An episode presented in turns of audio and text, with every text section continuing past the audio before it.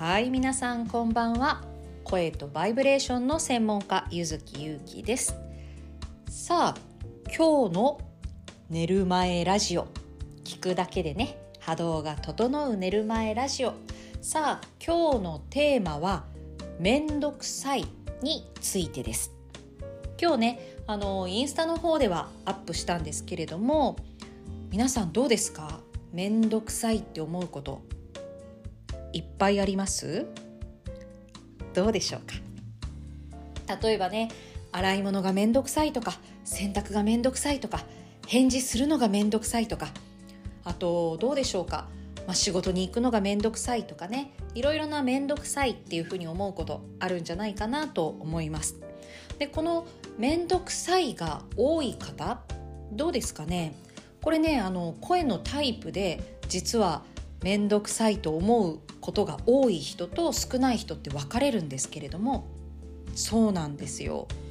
でねこの面倒くさいっていう気持ちや感情これを普段よく感じてる人っていうのはやっぱり声にも出てくるんですね。なので私は、まあ、いろんな声を見させてもらってねその人の性格とかあと才能とかその人の今悩んでることとかねこれから先の未来とかいろんなものを声を聞くことでお伝えさせていただいてるんですけれどもやっぱり声を聞くとあこの人は普段面倒くさいってすごく思ってるなーなんていうことっていうのはね結構分かったりするんですね。そうなんですよでねそれはなぜかっていうとやっぱりその声の波動とかあとエネルギー体の状態とかねそういうふうなものがこの面倒くさいという言葉や面倒くさいなっていう感情面倒くさいっていうのはうん煩わしいとかあと手間がかかるとか、まあ、そういう不快な気持ちになるんですね。でこの面倒くさいという感情をよく感じる感じやすい波動バイブレーションのモードというのがあってなのでそのモードになっていると面倒くさいモードみたいなねそういうモードになっていると本当に些細なことでもあなんかちょっと面倒くさいなって思っちゃう。これこういう時ありません？まあ、年中ねいろんなことが面倒くさいと思ってる人もいるかもしれませんしなんか最近面倒くさいなっていうふうに例えば人と会うのが面倒くさいとか人と連絡を取るのも面倒くさいみたいなねあそういえばちょっと最近あんまりそういう連絡も取ってないぞなんていう時期タイミングが来ることもあったりするんですけれどもそういうその面倒くさいというのはモードなんですね。モードなのでそういうモードにアクセスする自分がその面倒くさいモードに入ってしまうハマってしまうともうなんか何もかもがめんどくさいみたいな、そんな気持ちになったりするわけですね。はい。で、このめんどくさいというのはそういう意味ではモードですし、あとね、あの、あれと一緒ですよ。パブロフの犬。反射ですね。なんか例えば、LINE とかメールがピコンってなった。で、その名前見た、あ、めんどくさいとか、あのー、洗濯機のね、上がった音がする、終わったね、音がする、うわ、めんどくさい、みたいな、そういうふうにもう反射で、あ、この音はめんどくさい。あ、この人はめんどくさい。あ、この作業はめんどくさいっていうふうに、もう体や脳がそういうふうに決めてしまってる。癖がついてしまってると、本当はそんなにめんどくさがる必要がないことでも、めんどくさいというふうに思ってしまう。これあの、苦手意識に似てますね。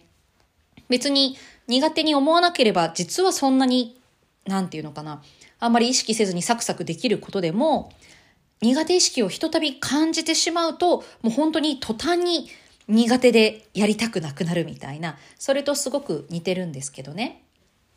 そう。そんな感じで、その、めんどくさいっていう気持ちや感情っていうのは、反応、反射的な反応で起こったりっていうのもあります。で、この反射的な反応で起こる場合っていうのは、もう自分の体や脳に組み込まれてるんですね。そうやってもうこれをめんどくさいって感じるよ、みたいなね。で、そうなると、このめんどくさいっていう感情は不快な感情ですから、めんどくさいで嬉しいってないですよね。ないんですよね。ああ、なんかめんどくさくて嬉しいとか、きっとないですよね。そうなんですよ。なので、このめんどくさいって感じる、そういうシステムがこうプログラミングされてしまうと、何でもないことでも、うわっていう不快な気持ちになる。私もすごい、さっき言った洗濯機、これね、私昔、魔の音って呼んでたんですよ。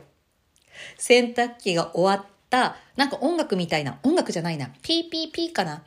お知らせの音が鳴ると、うわ、魔の音が鳴ったみたいな。つまり、うわ、畳まなきゃいけない、めんどくさいっていう風に、すごくちょっと憂鬱な気持ちというか、うわ、嫌だなっていう風に思ってたんですね。で、そんな感じでなんか自分を憂鬱にさせる音っていう風に自分の中でインプットされてしまうと、その音が聞こえてくると憂鬱になる。で、めんどくさいという風な気持ちになる。したがって、もう洗濯物を畳むことがもう憂鬱で仕方がない。それが倍増されてしまうんですね。そんな感じで私たちの中には勝手にプログラミングされて癖づけされていたり、あとはそのめんどくさいモードにはまってしまうと、普段はめんどくさいと感じていないことでも感じやすくなってしまう。なのでね、これは両方とも変えた方が、まあまあ、なんて言うんですかね、楽しさ、人生を楽しむ、まあ素敵人生をね、生きていくには、このめんどくさいという感情、反応というのは大敵ですから。はい。ここのね、反応やモードっていうのを変えていければいいんじゃないかなというふうに思います。じゃあどうやって変えるのよというところでね、今日は2つ、ここでね、ご紹介しようかなと思うんですけれども、まず1つは、インスタでも書いたんですけども、やめたって思うこと。これなんか、これだけ聞くとすごいバカっぽく思われるかもしれないんですけど、実は効果あります。めんどくさいと思うのやめたというふうに軽く思うこと。で、できればそれを口に出した方がいいです。やめたって。で、このめんどくさいっていう感情や気持ちっていうのは、ゾーンって重たいものなんですね。憂鬱さっていうのはすごく重たいエネルギー。で、まあそれが声にも乗るので、声っていうのもこう重たい感じになる。つまり波動とかエネルギーっていうのが重たい感じになるんですね。で、そのめんどくさいモードに入ってるっていうことは、体やこのエネルギーの状態が重たくなってるってことなので、やめたっていうふうにちょっと体を縦に動かすようなイメージで、軽やかに、軽やかにですよ、軽やかに。やめたっていうふうに思ったり口に出したりすること。で、ちょっとね、体をその時にジャンプさせたり、跳ねさせるような、ポンポンポンと体を上に上げるような、そういう動きをすると、それだけで空気って動きますし、筋肉も動きますよね。体をクッと上に、ポンポンとこう持ち上げるようにすると。そうすると、ちょっとね、あの、気持ちが軽くなって、その反応が変わっていきます。これね、あの、本当にバカみたいなんですけど、おすすめ。で、あともう一個。もう一個は、最近私がすごくハマってる方法でして。で、これね、今あの VCA っていうボイスバイブレーションコーチングアカデミーっていうのをやってるんですけども、この VCA、えー、ボイスコーチ養成講座第1期っていうのをね、今やってるんですけど、その1期の資料を作ってて、もうまさにこれだよねっていうふうに思ってる内容でですね、どういうものかっていうと、意外と変えられちゃった。意外と好きになった。意外と楽しめる。このね、意外とっていう言葉をつけながら、その後に意外とやれた。意外と楽しめるっていうふうに変化を起こす言葉をくっつけること。意外と洗濯物楽しいんだよね。意外と洗い物楽しいんだよね。意外と楽しい。意外と洗濯物やると、すごい心がすっきりして、いいんだよねっていうふうに、意外な発見、意外な楽しみ、意外な副産物が手に入る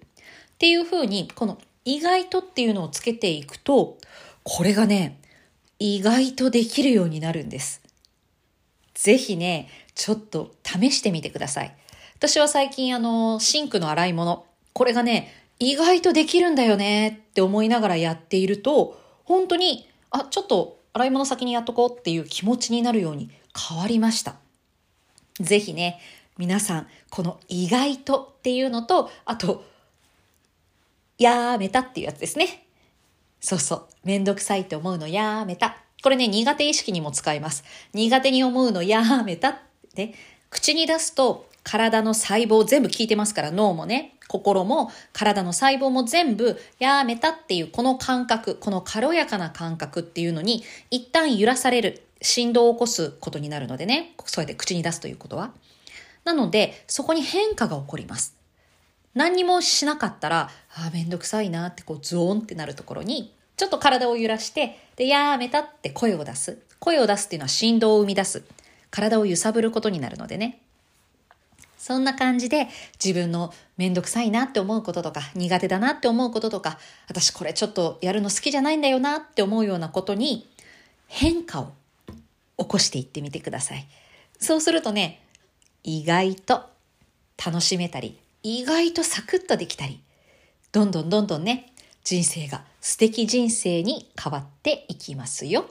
ということで、今日はね、めんどくさいについてお話をいたしました。はい。ということで皆さん、今日は意外とサクッとね、夜早く、しかも